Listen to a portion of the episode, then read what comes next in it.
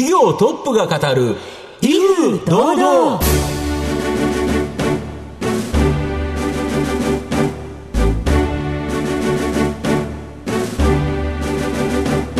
毎度相場の福の神こと藤本信之です。アシスタントの飯村美希です。この番組は巷で話題の気になる企業トップをお招きして番組の指揮者的役割である財産ネット企業調査部長藤本信之さんが独特のタクトさばきでゲストの人となりを楽しく奏でて紹介していく企業情報番組です。やはり企業にとってですね、はい、お客様の声、うん、ボイスオブカスタマーっていうのは非常に重要だと思うんですが、はい、例えばこの番組だとお客様、リスナーの方だと思うんですが、はい、やっぱりリスナーの方の声ってやっぱ僕たちの力になりますよね。はい。ぜひいただきたいですね。ラジオの前のあなたの声を、えー、募集しておりますのでぜひ皆さん番組ホームページをお越しいただけますと幸いです。今日はそんなお客様の声に関するお話話が聞けるんでしょうか？そうですね。このボイスオブカスタマーこれをですね集めてやはり企業経営に生かすようなですね、うん、プラットフォームを作ってる会社、はい、ご紹介したいというふうに思います。はい。それでは皆さんどうぞ最後までお楽しみください。この番組は企業のデジタルトランスフォーメーションを支援する IT サービスのトップランナーパシフィックネットの提供財産ネットの制作協力でお送りします。業トップが語る威風堂々それでは本日のゲストをご紹介します証券コード4179東証マザーズ上場株式会社 G ネクスト代表取締役社長、横地祐介さんです。横地さんよろしくお願いします。よろしくお願いいたします。株式会社 G ネクストは、東京都千代田区飯田橋の飯田橋駅近くに本社があります、顧客対応 DX プラットフォーム、 Discoveriez の開発、販売がメインビジネスの企業です。それでは横地さんの方からも簡単に御社のことを教えてください。えー、ジーネクスト という会社はですね、えー、ミッションお客様の声で世界を変えるというミッションのもとにですね、えー、顧客対応 DX プラットフォームといわれるえ、お客様の声を集めて、はい、まあ、さらにですね、それを社内に展開して、会社をより強くしていっていただくようなプラットフォームですね、え、クラウドのプラットフォームを展開している会社になります。はい。ありがとうございます。また後ほどじっくりと伺わせていただきたいと思います。まずは、えー、横地さんにいくつか質問をさせていただきたいと思います。横地さん、生年月日はいつでしょうか？え ?1977 年の7月の13日です。え43歳です。子供の頃はお父さんお母さんご職業は何だったでしょうか？えー、母はですね、専業主婦でして、父がですね、えっ、ー、と、もともと広告代理店にいたんですが、そこから独立して、あの、ソフトウェアの会社を、はい、えー、始めたということで、まあ、会社をずっと経営していた父になります。子供の頃はどんなお子さんでしたか？えっとですね、子供の頃、本当にまさにパソコンが好きでですね、はい、あの、特にまあ、あの、物心ついた時からずっと周りにですね、まあ、パソコンがゴロゴロしていたという、まあ、環境だったものですから、はい、まあ、子供の頃からですね、まあ、あの、父の会社のパソコンをですね、こっそりといろいろ持ってきてはですね、いろいろ組み立てたりですね、まあ、プログラムしたりですとか、そういうことをやっておりました。そうでしたか。えちなみに大学とかはサークルとかもあったかと思うんですが、はい、え何か参加されてましたか？えっ、と、まあ、いくつか参加していたんですけども、えっ、ー、と、まあ、これも、あの、かなりインドアなんですけども、あの、はい、私もともと小説がすごく好きで、はい、で、あの、文芸のサークルに、えー、参加してました。そうでしたか、はい。まあ、ちなみにどんな種類の本がお好きなんですか？えっ、と、純文学と、あとは、えっ、と、ミステリーが好きで、はい、あの、よく読んでました。そうでしたか。ありがとうございます。えその後、どういう展開でこの GNEXT に、うん、えー、たどり着くのかというところですが、うん、藤本さんいかがですか、うん、そうですね。で、大学生の時にアルバイトで働いていたゲーム会社、ここに縁があったということですか？ゲームが好きだったんですか？はい。えっ、ー、と、もともとですね、まあ、うん、えー、卒業の前に、あの、就職活動の際に、うん。うん、まあ、ゲーム会社にぜひ入りたいなと、はい、まあ、なんかやはり、あの、本読んだり書いたりとか、何かものを作るのが好きだったので、まあ、あと、プログラミングもやっぱりそうなんですけれども、作るのが好きだったり、何かを作るような、職業に就きたいなと、非常に強く思っておりまして、そういった中で、まあ、あの、内定をいただいたゲーム会社に、まあ、大学4年の頃ずっと、あの、アルバイトで働かせていただいて、その後にですね、まあ、就職させていただいてという形になります。ゲームは何を作るんですか？えっと、私は、えっと、ゲーム会社に勤めさせていただいたんですが、その中でもプランナーと呼ばれる企画の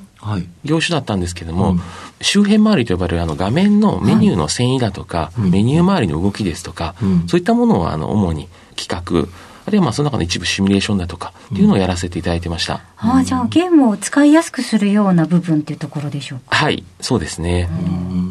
それがだけど、今の会社に少し結びついてるんですよね。はい、おっしゃる通りでして、あの、まあそういった中で、あの、私、ゲームってやっぱりあの、すごくボタンが少なくて、はい、かつまあ皆さんに楽しく遊んでいただくために。誰もが分かりやすく作られてますよね。うんうん、おっしゃる通りです。分からないゲームって、もうダメだ、やめたとすぐ思っちゃいますもんね。おっしゃる通りですね。まさにそこをすごく考えて、あの、構築するんですけれども、まあ一方であの、私また別の機会にちょっとあの、業務用のシステムを触らせていただく機会が、まあ20年以上前なんですけれども、あった時に、まあ、当時のあの、業務用のシステムってすごく灰色の四角がずらっと並んでいて、使いづらいと。やたら使いにくいなと。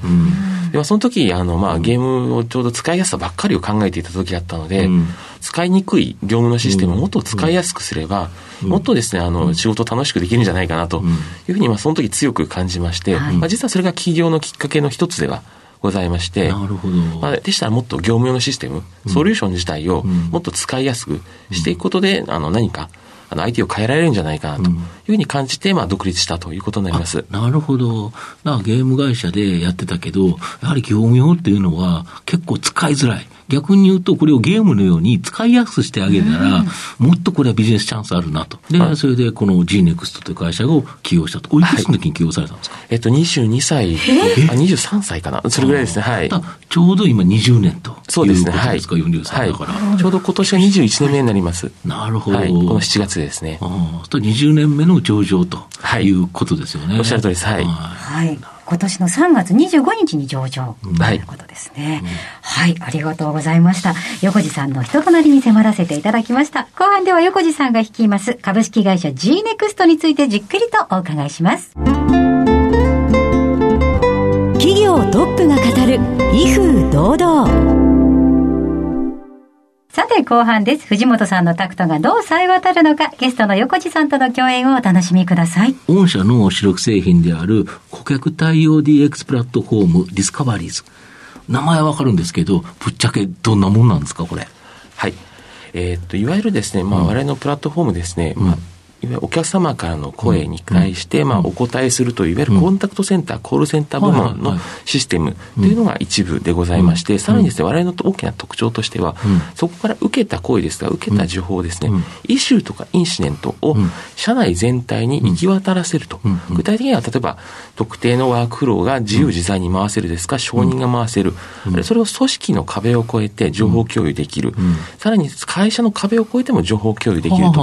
いうのが、まあ、プラットフォームの大きな特徴になります。なるほど。結構あれですよね、食品会社さんのご採用が多いみたいですよね。はい、あの、おっしゃる通りでございまして、うん、やはり食品会社様、特に日本の食品会社様、うん、非常にですね、うん、食べ物の安心、安全に関しまして、非常に、センシティブに、あの、非常にですね、あの、真摯に取り組んでいらっしゃると。で、そういった中で、まあ、何か問題が起こったということに対して、じゃあ、それに対して、例えば異物購入がありましたと。いうことに対して、じゃあ、えっ、ー、と、それがどのような経緯で起こったのか、あるいは、どこで問題が起こったのか、その結果どうなったのか、あるいは工場の打ち手としてどう打っていったのか、あるいはお客様にどう報告していったのかということをですね、非常にきめ細かく、多種多様に、あの、管理されていらっしゃると。でまさに我々のプラットフォームが非常に強みがそこが生きるところでございまして、そこをですね、一気通貫にいろんなステークホルダーがいらっしゃる。例えば、異物購入がお客様もいらっしゃいまして、営業の方が回収したり、あるいは工場の方、あるいは OEM 先かもしれませんしと、あるいは、えー、その品質調査部門、いろんなステークホルダーと情報共有をして、で、それをですね、問題解決まで導き出すというところを一気通貫で管理できるというところが我々の強みでございますので、まあ、特に今まで食品会社様に多くご採用いただいているということになります。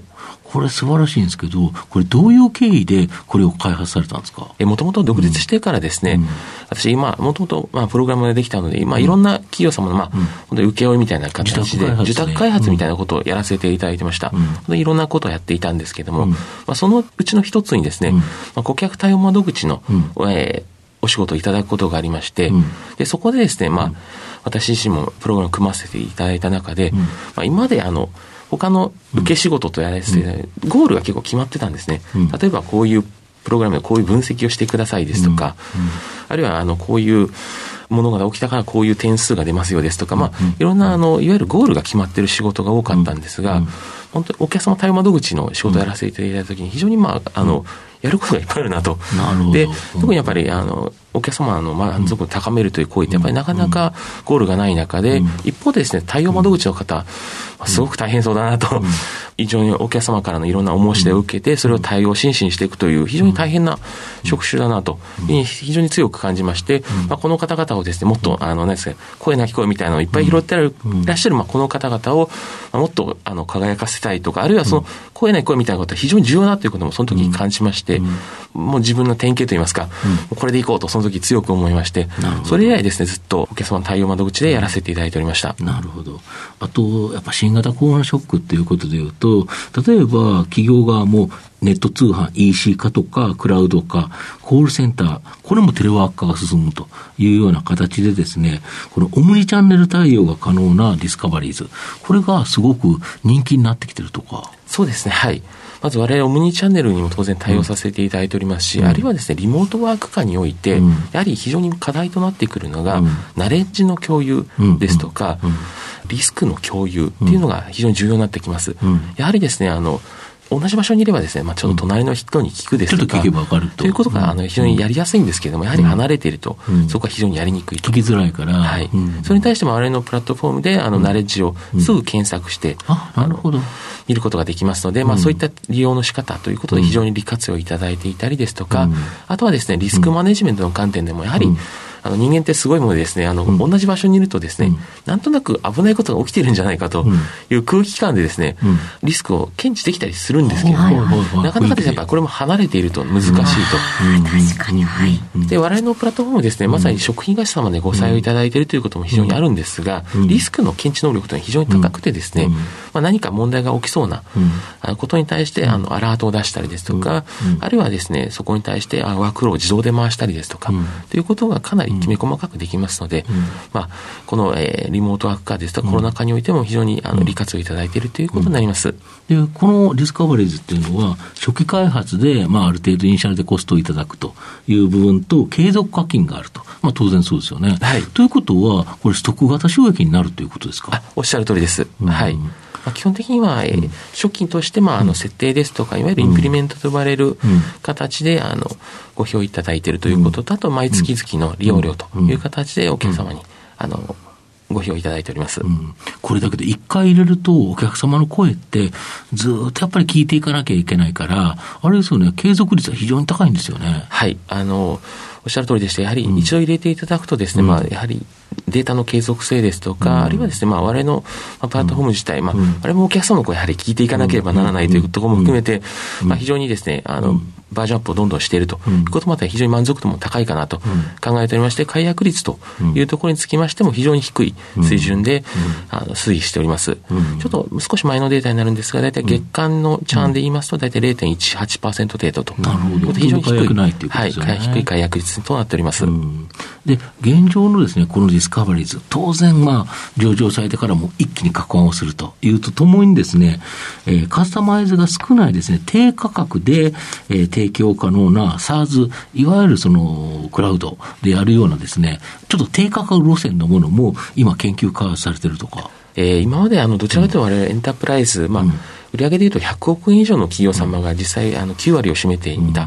んですけれども、我々ですね、あのそこのノウハウが非常に今溜まっております。で、そういったところをテンプレート化して、あるいはパッケージ化をより進めることで、えー、SARS のクラウドとして、もう少しですね、中堅企業様、あの中小企業様にあのご利用いただけるような価格帯のものとして今後展開というのを、えー、考えております。今後の御社の成長を引っ張るもの、改めて教えていただきたいん。ですが。えー、まさに先ほどあのご紹介いただきました、まあえー、中小企業向けの、えー、SARS のクラウドということももちろんそうですし、うん、あるいはですね、さらに、まあ、我々 CRM の企業としてまあ認知いただいておるんですが、うん、一方でですね、我々純粋な CRM というよりはですね、うん、CRM という一般的にですね、やっぱりお客様に対してより売るための仕組みというのは、そうですね、カスタマーリレーションマネジメントですよね。はい、はい。という側面がやはり強いんですが、我々どちらかというとですね、イシューとかインシデント、会社のさまざまな、まあ、声なくを集めて、生かしていくんだと。いう、まあ、プラットフォームですね、どちらかというと CRM というよりは、最近我々もよくお話しさせていただくのは、いわゆるステークホルダーをマネジメントするツールがより近いんじゃないかというふうに考えています。ですので、それはもちろんお客様と企業業の関係性もそうですし、あるいはですね、それ以外の、例えば他の OEM 先などのまあ関連会社様ですとか、あるいは協力会社様、あるいは株主だったりですとか、あるいは地域社会かもしれません。まあ、そういった様々なステークホルダーと企業ですね、の、まあ、持続的なですね、関係性を構築するような、まあ、プラットフォームとして今後展開していきたいと考えておりまして、それぞれに対して、さまざ、まなサービスを展開していって、よりですね、会社を成長させていきたいと考えています。なるほど。では藤本さん、最後の質問をお願いします。あなたの心に残る四字熟語教えていただきたいんですが。えー、私のまあ心に残っているあの四字熟語としましては、偉人遺憾という言葉が、はい、はい、私の心に残ってます。はい、難しいんですが、えっ、ー、と、以上以下の意に、人に、うん、えー、ためになるのために、うん、図鑑の鑑ですかね、偉人遺憾ということですが、なぜこれを選ばれましたか？そうですね。まあ、えー、っと、私、あの、もともといろんな方のお話を聞くのが好きでございまして、うんうん、まあ、そういった中で、まあ、私が尊敬する経営者の方に、うん、まあ、あの、いただいた言葉で、まあ、偉人感と、いう言葉なんですけど、まあ、当の、うん、メイ君と呼ばれた、あの、リー・セミンという、あの、二代目の皇帝が、の座右の銘の一つなんですけれども、まあ、えー、人をもって鏡となすという、まあ、要は人の振り見て我が振りみたいな、直せみたいな、まあ、そういうふうな意味ではあるんですけれども、まあ、どうしてもやっぱり人って主観的になりがちで、で、あの、自分ってやっぱり主観的であるっていうのもなかなか認知できないと。だけど、まあ、周りのいろんな人を見たりだとかすることで、まあ、自分の認識を改めようというのが、まあ、非常になんか自分の主義主張といいますか、あの、身長と非常に合うなと思ってまして、まあ、どちらかというとそんなにこう、私自身がこう、前に出てわっというタイプではないものですから、まあ、そういった中でいろんな方の声を聞くとやっぱりすごく好きなので、まあ、そういった中でまた人の声を聞いて、あの、よりよく会社を良くしていく、社会を良くしていくという、まあ、我々がやってきたことともすごく合うなと思ってまして、で、まあ、この四字熟語が非常に心残っていると言いますか、私にとってのまあ四字熟語ということになってます。はい。ありがとうございました。え今日のゲストは証券コード4179東証マザーズ上場株式会社 G ネクスト代表取締役社長横地祐介さんでした。どうもありがとうございました。ありがとうございました。ありがとうございました。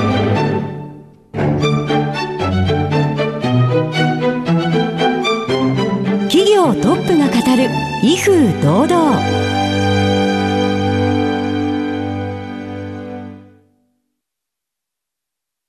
業のデジタルトランスフォーメーションを支援する IT サービスのトップランナー。東証2部証券コード3021パシフィックネットはパソコンの調達、設定、運用管理からクラウドサービスの導入まで企業のデジタルトランスフォーメーションをサブスクリプションで支援する信頼のパートナーです。取引実績1万社を超える IT サービス企業。東証2部証券コード3021パシフィックネットにご注目ください。